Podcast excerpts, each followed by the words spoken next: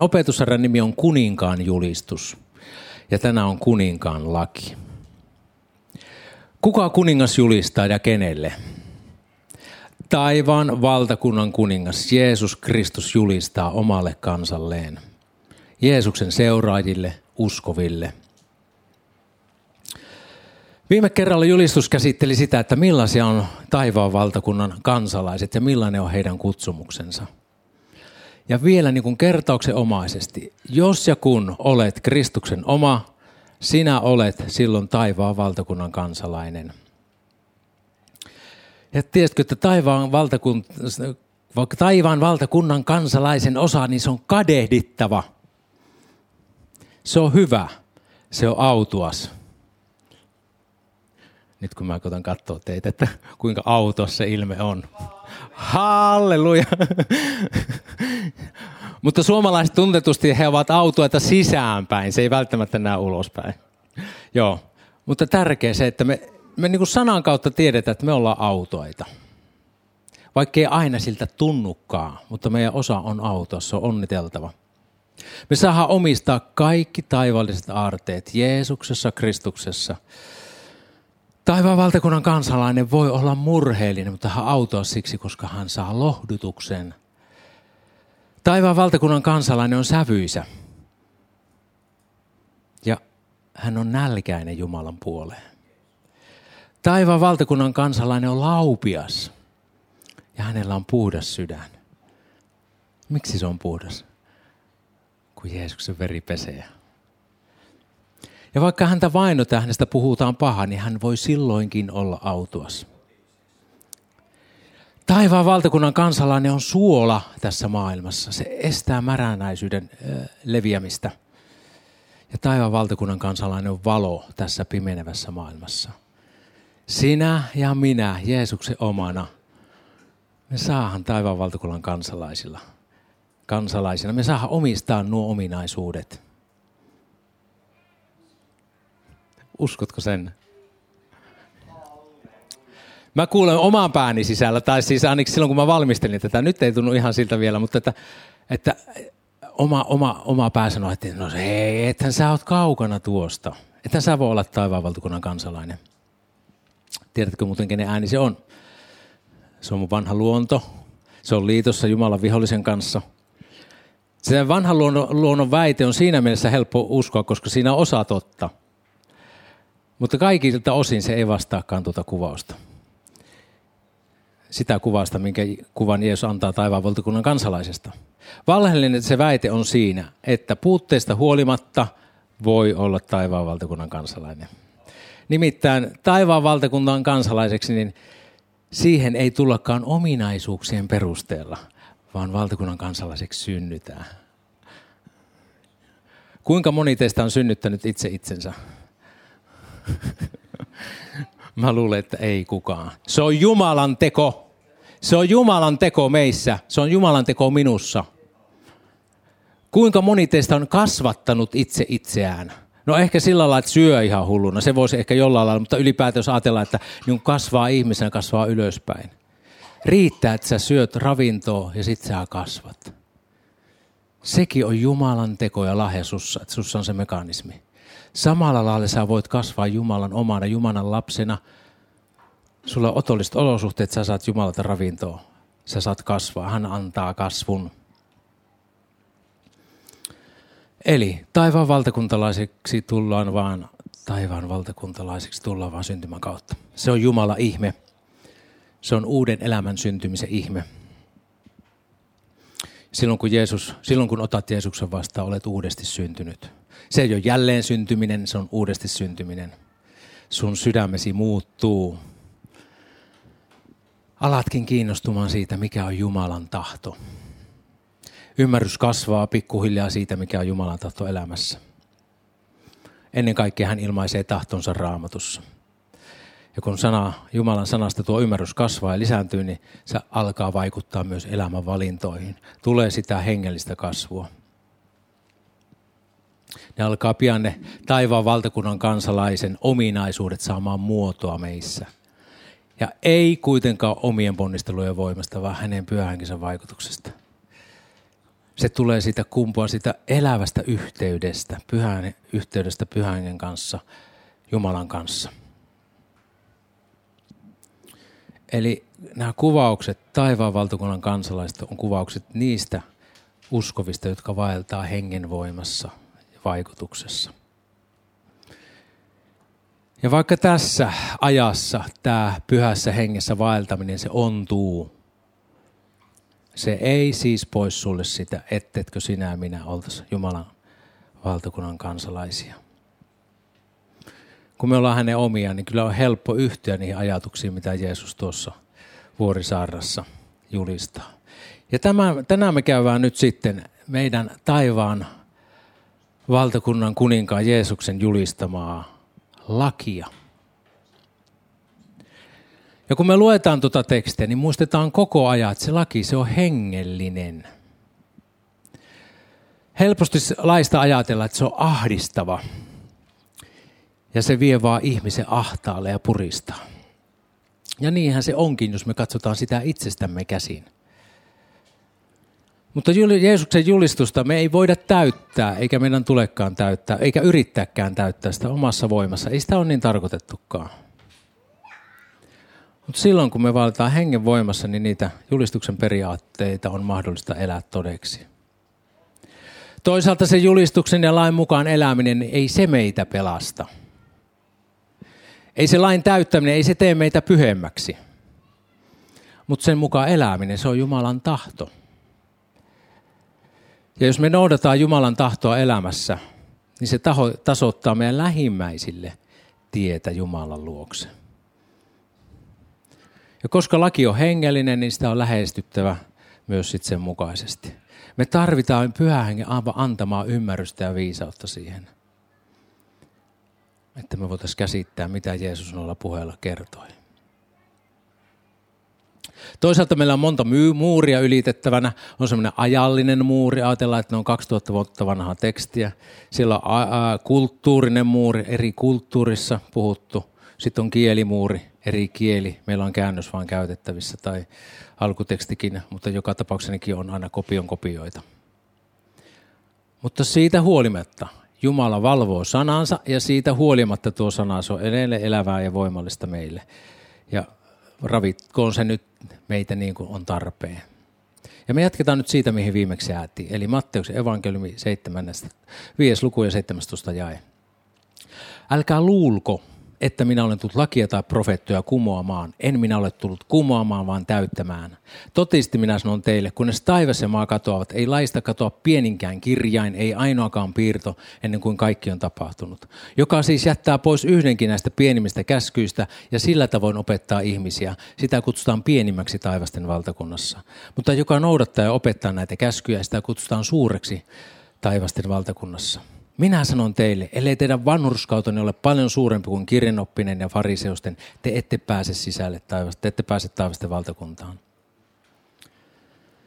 Eli Jeesus ei tullut kumoamaan Mooseksen kansalle antamaa lakia. Sitä lakia ei siis kumottu. Laki on hyvä, se on vanhurskas ja se on pyhä. Niinhän Paavali se ilmaisee.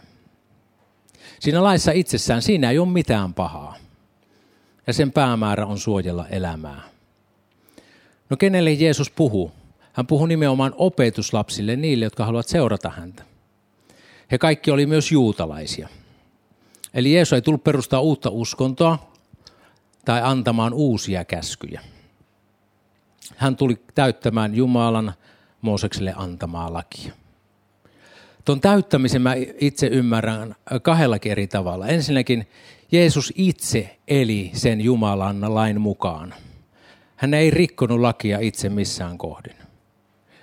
Ja sitten toiseksi hän tuli täydentämään sitä ilmoitusta, mitä se laki piti sisällään.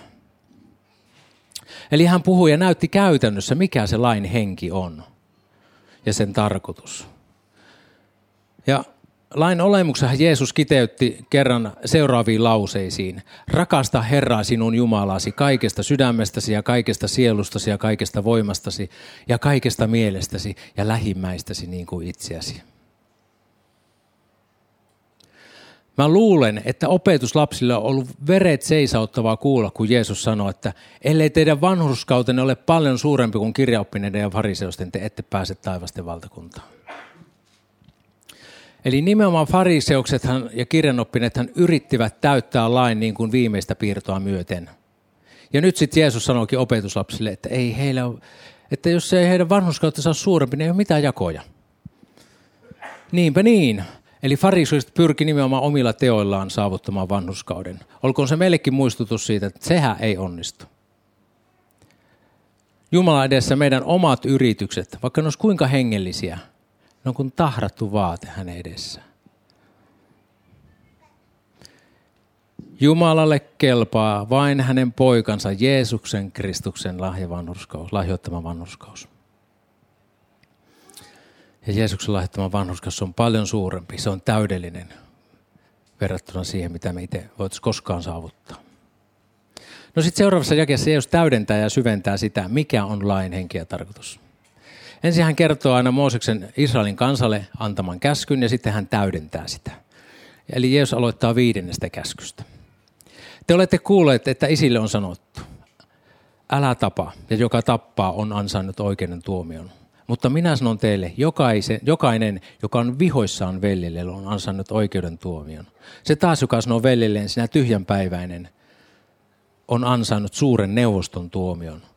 Mutta joka sanoo, sinä hullu, on ansainnut helvetin tulen. Jos siis tuot lahjasi alttarille ja siinä muistat, että veljellesi jotakin sinua vastaan, niin jätä lahjasi siihen alttarin eteen. Käy ensin sopimassa veljesi kanssa ja mene sitten uhraamaan lahjasi. Tee pian sovinto riitapuolisi kanssa niin kauan kuin olet hänen kanssaan matkalla, ettei riitapuolisi luovuttaisi sinua tuomarille ja tuomari vartijalle ja ettei sinua heitettäisi vankilaan.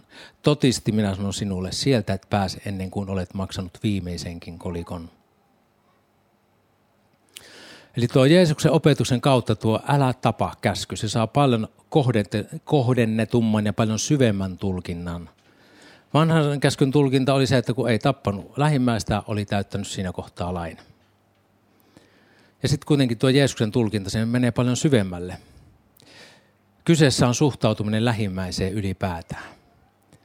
Tuo Jeesuksen käyttämä hulluksi käännetty sana, se tarkoittaa ihmistä, joka toimi sekä vastuuttomasti ja, toimi, toimi vastuuttomasti ja ymmärtämättömästi.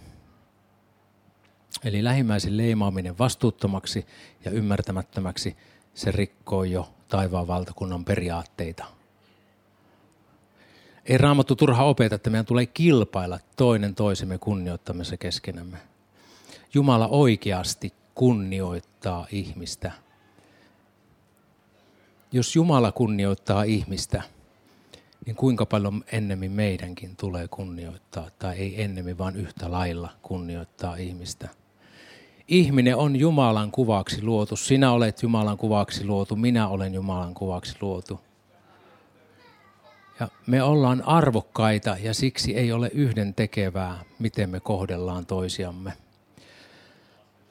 Jaakobin kirja ilmaisee asian tuosta, kuinka Jumala meitä kunnioittaa ja rakastaa. Vai luuletteko, että Raamattu turhaan sanoo, kateuteen asti hän halajaa henkeä, jonka on pannut meihin asumaan? Tuo halajamiseksi käännetty sana, niin se kuvaa kaipuuta. Se kuvaa äh, rakkauden kaipuuta. Sitä, kuinka Jumala haluaa saada osakseen koko sydämisen antautumisen. Meidän koko sydämisen antautumisen. Hän todella rakastaa meitä. Hän haluaa nähdä ja hän haluaa kokea meidän rakkauttamme häntä kohtaan. Rakkauden olemiksojen kuuluu se, että se synnyttää vastarakkautta. Kun me saadaan omistaa itsellemme hänen rakkauttaan, niin mekin voidaan rakastaa meidän lähimmäisiä. Ja niin Jumalan rakkaus saa täyttymyksen myös meissä. Meidän Jumalan suhde, tulee näkyväksi suhteessa toisiimme. Jos me sanotaan rakastavamme Jumalaa, mutta se ei näe meidän lähisuhteissa, me ollaan valehtelijoita. Jos rakkaus ei todennut puolisoon, lapsiin tai lähiomaisiin, niin silloin joku on pahasti pielessä. Mä oon monta kertaa aiemminkin kertonut sitä, kuinka mä oon käytökselleni haavoittanut mun vaimoa, Virpiä ja lapsiani. Meillä oli aikanaan tapana, me kokoonnuttiin kotona perheen aamupalalle. Me luettiin raamattua ja rukoiltiin aina sunnunta-aamusi. Se hetki oli mulle itselleni viimeistään totuuden hetki. Silloin kun mä olin rikkonut mun perhettä vastaan. Jos mä en ollut siihen mennessä käsitellyt mun rikkomustani yhtä tai useampaa perheesentä vastaan, niin silloin mä tiesin, että nyt sen aika on viimeistä. Mä tiesin sen, se on ihan varmaan näin. Ja monta kertaa mä olin ihan siis todella puu ja kuoren välissä. Ja mulla oli mielessä nämä Jeesuksen sanat, siis tästä mitä äsken luettiin. Jos siis tuot lahjasi alttarille ja siinä muistat, että veljellesi on jotakin sinua vastaan, niin jätä lahjasi siihen alttarin eteen. Käy ensin sopimassa veljesi kanssa ja mene sitten uhraamaan lahjasi. Mä ymmärrän niin, että se rukous on lahjan tuomista alttarille. Mä ymmärsin, että jos me nyt rukoillaan yhdessä, niin kuin mitään ei olisi tapahtunutkaan, niin se mun Jumalan palveluksen, se olisi ihan feikkiä.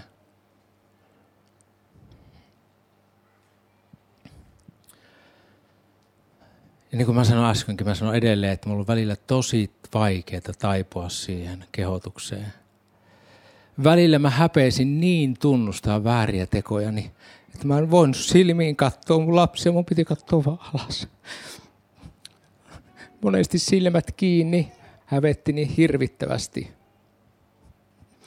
Mutta tiedättekö, että nuo hetket, ne on ollut niitä parhaimpia hetkiä kuitenkin. Se ei ollut, se, mä en sano sitä, että se mun väärin teko on ollut oikein, ei todellakaan. Mutta se, että se Jumalan valo saa tulla siihen, saa tunnustaa syntinsä ja vielä saa anteeksikin.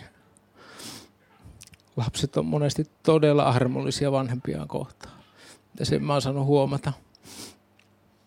Tämä ei tarkoita sitä, että ne mun lyömäni haavat, että ne olisi aina silloin parantunut siitä. Edelleenkin nytten jo, kun he ovat aikuisia, niin me ollaan saatu käsitellä niitä asioita – mutta se on ihan, että me ollaan saatu käsitellä niitä ja me ollaan saatu käydä niitä läpi.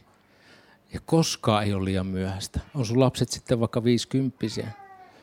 Koskaan ei ole liian myöhäistä palata niihin asioihin. Mutta jos sä tiedät, että jollakin on jotain sua vastaan, niin sovi se. Koska silloin sä saat kokea sen anteeksi antamuksen siunauksen. Älä koskaan ohita sitä.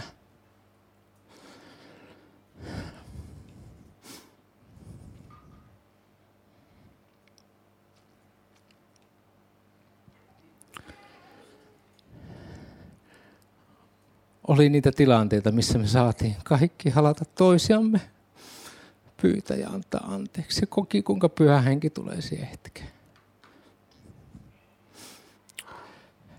Nyt mä pyydän, että sä pohdit itseksesi. Nyt ei ota sellaista keskustelukysymystä, pohditaan yhdessä vaan yksin. Onko minulla lähimmäistä, jolla on jotain minua vastaan? Olenko mä koittanut sopia asiaa hänen kanssaan? Jos en ole, milloin teen sen? Me ollaan ennen kaikkea, me ollaan nyt Jumala edessä tässä. Me ei tehdä tätä toisillemme.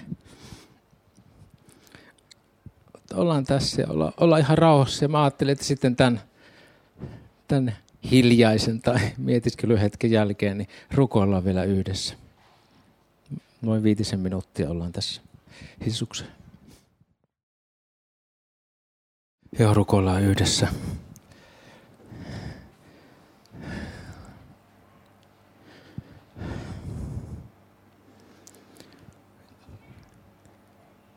Kiitos Isä, että me saadaan sun lapsenasi tulla sun eteesi.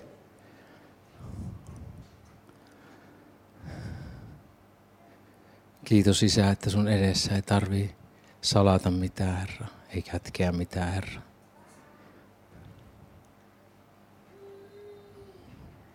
Kiitos, että rakastat, Herra, ja tahdot antaa armos ihan kaikkeen ja elämää ja lahjoitat, Herra, uskon ja olet lahjoittanut.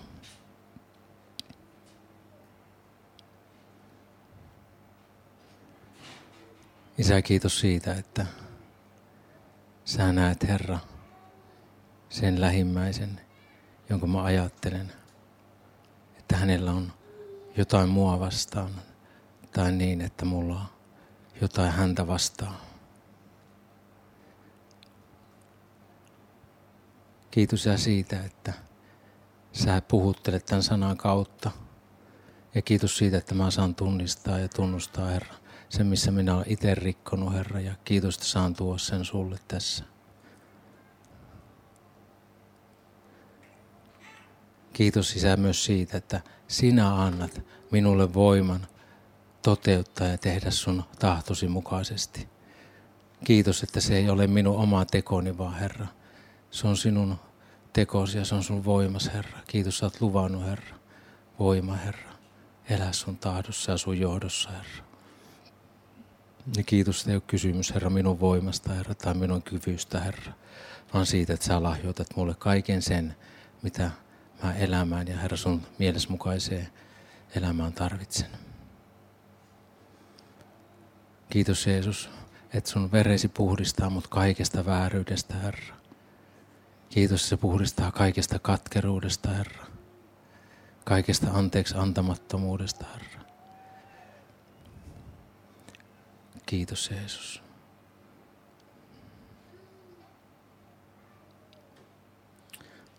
Amen.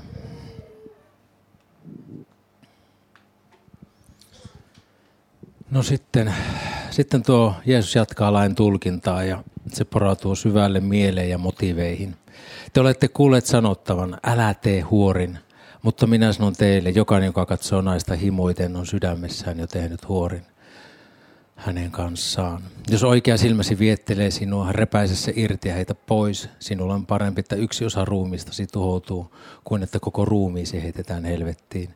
Jos oikea kätesi viettelee sinua, hakkaa se poikki ja heitä pois. Sinulla on parempi, että yksi osa ruumistasi tuhoutuu, kuin että koko ruumiisi joutuu helvettiin. Eli täyttääkseen Mooseksen lain riitti, että pidättäytyi avioliiton, avioliiton ulkopuolisesta seksistä. Sitten Jeesus avarsi tätä laihenkeä niin, että ajatuksen tasollakin naisen himoitseminen on jo huoraamista. No yleensä me miehet sytytään näkemästämme. Tietysti voit sanoa, että puhu vain omasta puolesta, mutta no minä ainakin omasta puolesta voin puhua. Mä uskon, että Jumala on sen ominaisuuden meihin laittanut. Ei se, ole, se ei ole vika, se on ominaisuus. Mutta se, mitä me sillä ominaisuudella tehdään, niin se on meidän itsemme päätettävissä. Jos sydän ja mieli on puhdas, niin silloin voi myös ajatuksensakin pitää kurissa. Sen sijaan, jos mieli on saastunut, alkaa ajatus ja silmät, silmät vääjäämättä ruokkia, ruokkimaan himoa sisimmässä. Eli lähtökohta on sydämen puhtaus. Sanalasku sanoo, yli kaiken varoittavan varelle sydämesi, sillä sieltä elämä lähtee. Jos mielesi on saastunut, anna Jeesuksen puhistaa se. Jeesuksen veressä on tässä, tänään ja nyt voima puhdistaa sisimpäsi. Jeesuksen veressä on voima vapauttaa sinut himon kahleista. Sinun osasi on tunnustaa synti. Mä kuulen jo päässä ikään kuin en omassa päässä. No, no en tiedä, voi se omassa päässäkin olla. Mutta ei nyt kuitenkaan. Se, että herkästi siellä tulee se ajatus, no en mä tästä kahdesta ikinä voi vapautua. Se on saatana valhe. Jonka poika tekee vapaaksi, tulee todella vapaaksi, se on mahdollista.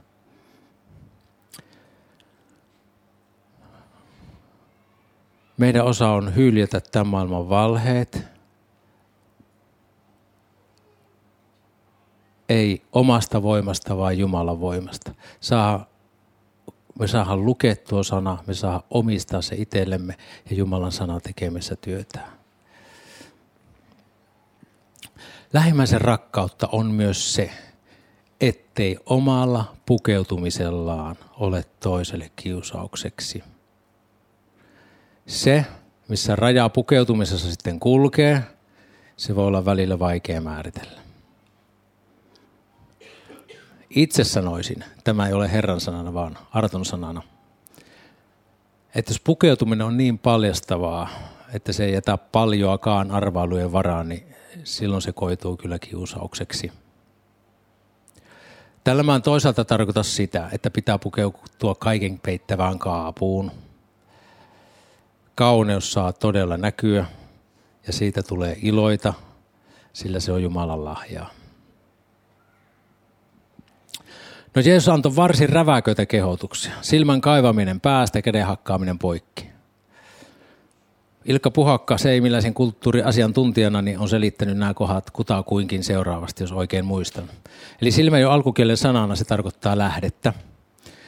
Ja jos elämän lähde ja elämän valinnat, jos ne viettelee pois Jumalan tahdosta, on niistä syytä luopua silläkin hinnalla, että se voi tuntua kipeältä ja vaikealta. Siis jo omasta kokemusta mä voin sanoa, että kiihottavista ajatuksista luopuminen heti niiden tultua mieleen, niin se on välillä tuntunut vaikealta. Ja se on sitä varsinkin silloin, jos suhde Kristukseen ei ole tuore eikä elinvoimainen. No sitten kädellä taas viitataan työhön ja tekemiseen. Siihen, mihin elämässään satsaa. Jos siis oma työ tai tekeminen vie poispäin Jumalasta, niin siitä tulee luopua, vaikka siitä luopuminen olisi kipeää. Mitä ne semmoista voisi olla? Se voi olla työharrastus, hyväkin sellainen, jos se meinaa ottaa Jumalan paikka elämässä. No sitten Jeesus jatkaa. On sanottu, joka hylkää vaimonsa, antakoon hänelle erokirjan, mutta minä sanon teille, jokainen, joka hylkää vaimonsa muun syyn kuin haureiden tähden, saattaa hänet tekemään aviorikoksen, ja joka näin hylätyn tekee aviorikoksen. Tähän kohtaan avataan hieman tuota sen ajan taustaa. Eli Mooseksen laki salli, tai Mooses salli eroamisen ihmisten sydämen kovuuden tähden – ja sitten ympäröivien pakanakulttuurien keskellä avioliitto ei ollut missään kunniassa, ihan samalla lailla kuin nykyäänkin. Mutta sitten jollekin juutalaisen rapella oli sellaista opetusta avioliitosta, että ere, e, e, oli semmoista opetusta avioliitosta, että siitä voi oikeastaan erota, että jos löytää kauniimman naisen, tai sitten jos emäntä on polttanut puuron pohjaa aamulla, niin voi pistää vaihtoon. Mutta Jeesuksen tulkinta avioliitosta eroamiseen, se on selkeä yksinselitteinen. Eron syyksi kelpaa ainoastaan aviorikos. Sitten jos puhuu hy- hyljätyn naimisesta tuossa kanssa, mä tulkitsen, ymmärrän sen asian niin, että se hyljätty on henkilö, joka on tehnyt aviorikoksen. Eli henkilö, joka tekee aviorikoksen, se hyljätään ja sitä kautta aviorikoksen tehnyt on se hyljätty henkilö herkästi ajatellaan niin, että, että jos ikään kuin mies lähtee vieraan naisen matkaan ja tämä jää jätetty henkilö, niin hän ikään kuin joutuisi kärsimään sitten tuosta aviorikoksesta, niin se ei ole niin. Tähän kohtaan mä nyt en pureudu syvemmin. Avioliitosta ja tuosta uudelleen avioitumisesta voidaan kyllä jutella sitten jossain toisessa yhteydessä ja olen siinä kyllä käytettävissä. Sitten vala ja vannuminen. Vielä olette kuulleet, että esillä on sanottu, älä tee väärää valaa ja täytä Herralle vannomasi valaa. Mutta minä sanon teille, älkää vannoko lainkaan. Älkää taivaan kautta, sillä se on Jumalan valtaistuin. Älkää maan kautta, sillä se on hänen jalkojensa astinlauta. Älkää myöskään Jerusalemin kautta, sillä se on suuren kuninkaan kaupunki. Älä vanno myöskään pääsi kautta, sillä et sinä pysty tekemään ainuttakaan hiusta valkoiseksi tai mustaksi. Olkoon teidän puheenne kyllä tai ei, mitä siihen lisätään, on pahasta. Eli Jeesuksen aikana vannominen oli niin, niin sanotusti maan tapa, sillä vannomisella huijattiin toisia ihmisiä. Vannottiin mielellään kaiken muun paitsi ei Jumalan kautta. Ja näin siksi, että muiden nimiin annettu vala oli ikään kuin helpompi rikkoa. Mutta nyt, nyt Jeesus antoi kuitenkin ymmärtää, että lopulta vannominen kiertyy aina Jumalaan, koska taivaskin on Jumalan luoma ja Jerusalem on suuren kuninkaan kaupunki ja näin päin pois. Sitten Jeesus puuttuu ihmisten puuttu siis tässä ihmisten väliseen semmoiseen arjen käytäntöön, jolla siis ihmiset huijasi toisiaan. No miten muuten sitten vannominen ylipäätään missään tilanteessa Suomessa, jos mennään oikeuteen, voidaanko me siellä vannoa sitten uskovina? Jeesus itse vastasi ylipapin vannottaessa häntä, kuulustelussa. Jeesus vastasi siihen, kun sanoi, että mä vannotan sua, oletko sinä se korkeamman ylistetyn poika? Ja no Jeesus sanoi, että no sinäpä sen sanot. Ja sitten Jumala itsekin vannoi kauttansa, kun ei ollut ketään muuta suurempaa, jonka kautta vannoa. Eli tältä pohjalta voisi sanoa, että oikeudessa valan vannominen on ihan ok. No te olette kuulleet sanottavana, silmä silmästä, hammas hampaasta, kaksi parhaa. Ei kun siis, mutta minä sanon teille, älkää tehkö pahalle vastarintaa. Jos joku lyö sinua oikealle poskelle, käännä hänelle toinenkin. Jos joku tahtoo käydä oikeutta sinua vastaan viedäkseen paitasi, anna hänelle viittasikin. Jos joku pakottaa sinut virstan matkalle, kuule hänen kanssaan kaksi. Anna sille, joka sinulta pyytää, äläkä käännä selkääsi sille, joka tahtoo lainata sinulta. Tuo toisen posken kääntäminen, sitä on vaikea käsittää, saatika sitten noudattaa. Kuitenkaan lopulta paha ei voiteta pahalla. Meidän tulee jättää sijaa Jumalan kostolle niin sanotusti. Se ei kuulu meille ihmisille. Jeesus kuninkaan tahto ei ole se, että me maksetaan samalla mitalla takaisin. Päinvastoin. Älä anna pahan itseäsi voittaa, vaan voita sinä paha hyvällä. No tarkoittaako tämä nyt sit sitä, että pitää antautua ehdon tahdon hyväksi käytön tai väkivallan kohteeksi? Ei varmasti, ei sitä, sillä rauhaa Jumala on meidät kutsunut. Ja sitten vielä tämän opetuksen lopuksi Jeesus jatkaa tuosta samasta teemasta. Te olette kuulleet sanottavan äh, rakasta lähimmäistäsi ja viha vihamiestäsi. Mutta minä sanon teille, rakastakaa vihamiehen ja rukoilkaa niiden puolesta, jotka vainoavat teitä, että olisitte taivaallisen isänne lapsia. Hän antaa aurinkosanosta niin pahoille kuin hyvillekin ja antaa sataa niin vanhuskaille kuin väärintekijöille. Jos te rakastatte niitä, jotka teitä rakastavat, minkä palkan te siitä saatte, eivätkö publikaanitkin tee samoin? Jos te tervehditte ainoastaan veljänne, mitään erinomaista te siinä teette, eivätkö pakanatkin tee samoin. Olkaa siis täydellisiä niin kuin teidän taivaallinen isänne on täydellinen. On helppo rakastaa sellaista ihmistä, joka on hyvä minua itsenikin kohtaan. Sitten kun kyseessä on vainoja tai vihamies, niin se muuttuu varsin haastavaksi. Ja sitten vielä Jeesus sanoi tuohon lopuksi, että olkaa siis täydellisiä niin kuin teidän taivaallinen isänne on täydellinen. Ainakin tämä puottaa mut tavallaan niin kuin polville, että että enhän mä itsessäni siihen kykene. Mutta se nimenomaan viekin meitä siihen Jumalan armon kokemiseen ja Jumalan voimasta tulevaan hyvään. Eli hän on lahjoittanut meille kaiken, mitä me elämään ja jumalisuuteen tarvitaan. Rohkaisuksi tähän oikein. Lisääntyköön Pietarin kirjasta siis. Lisääntyköön teille armo ja rauha Jumalan ja Jeesuksen meidän Herramme tuntemisessa – hänen jumalainen voimansa on lahjoittanut meille, kaik, meille hänen tuntemisensa kautta kaiken, mitä tarvitaan elämään ja Jumalan pelkoon. Hän on kutsunut meidät omalla kirkkaudella ja voimallaan ja niiden kautta lahjoittanut meille kallisarvoiset ja mitä suurimmat lupaukset. Että te niiden kautta tulisitte Jumalasta luonnosta osalliseksi ja pääsitte pakoon turmelusta, joka maailmassa himojen tähden vallitsee. Ja vielä lopuksi koosteena – Kuninkaan laki, se on hengellinen ja sen mukaan voi elää vain hengessä vaeltaen. Jumalan rakkauden tulee näkyä meidän lähisuhteissa. Jos se ei näy, niin silloin on parannuksen ja parantumisen paikka. Varjelle sydämesi, niin silloin voit olla puhdas katseelta ja ajatusta myöten. Mutta muista myös, että Jeesuksen veri puhdistaa saastuneen sydämen. Jeesuksen tulkinta avioeron on yksiselitteinen, lähinnä aviorikos. Vannominen ok, oikeudessa ja kosto kuuluu Jumalalle, ei ihmiselle.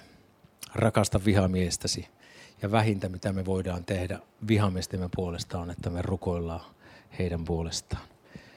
Kiitos Isä sun sanastasi, Herra, ja kiitos siitä, että sinä, pyhä henki, teet meidän sydämissä työtä, Herra. Kiitos siitä, että tänään kun me kuullaan tätä sanaa, Herra, kiitos, että se ei työnnäkään meitä lain alle ja ikään kuin kirouksen yrittää joku valtava taakka kantava Herra. Kiitos, että me saadaan vapautua siihen, että kiitos Herra, että sä vaikutat tahtomista ja tekemistä. Herra, tässä asiassa, Herra, mä ymmärrän näin, että – Mä tarvitsen parantumista, parannusta, Herra. Ja kiitos, että mä saan tunnustaa sulle syntini, Herra. Ja kiitos, että sinä luot minussa uutta. Kiitos Jeesus siitä, että sä haluat vapauttaa meidät todelliseen jumalallisten vapauteen ja vapauttaa elämään myös pyhää elämää, Herra.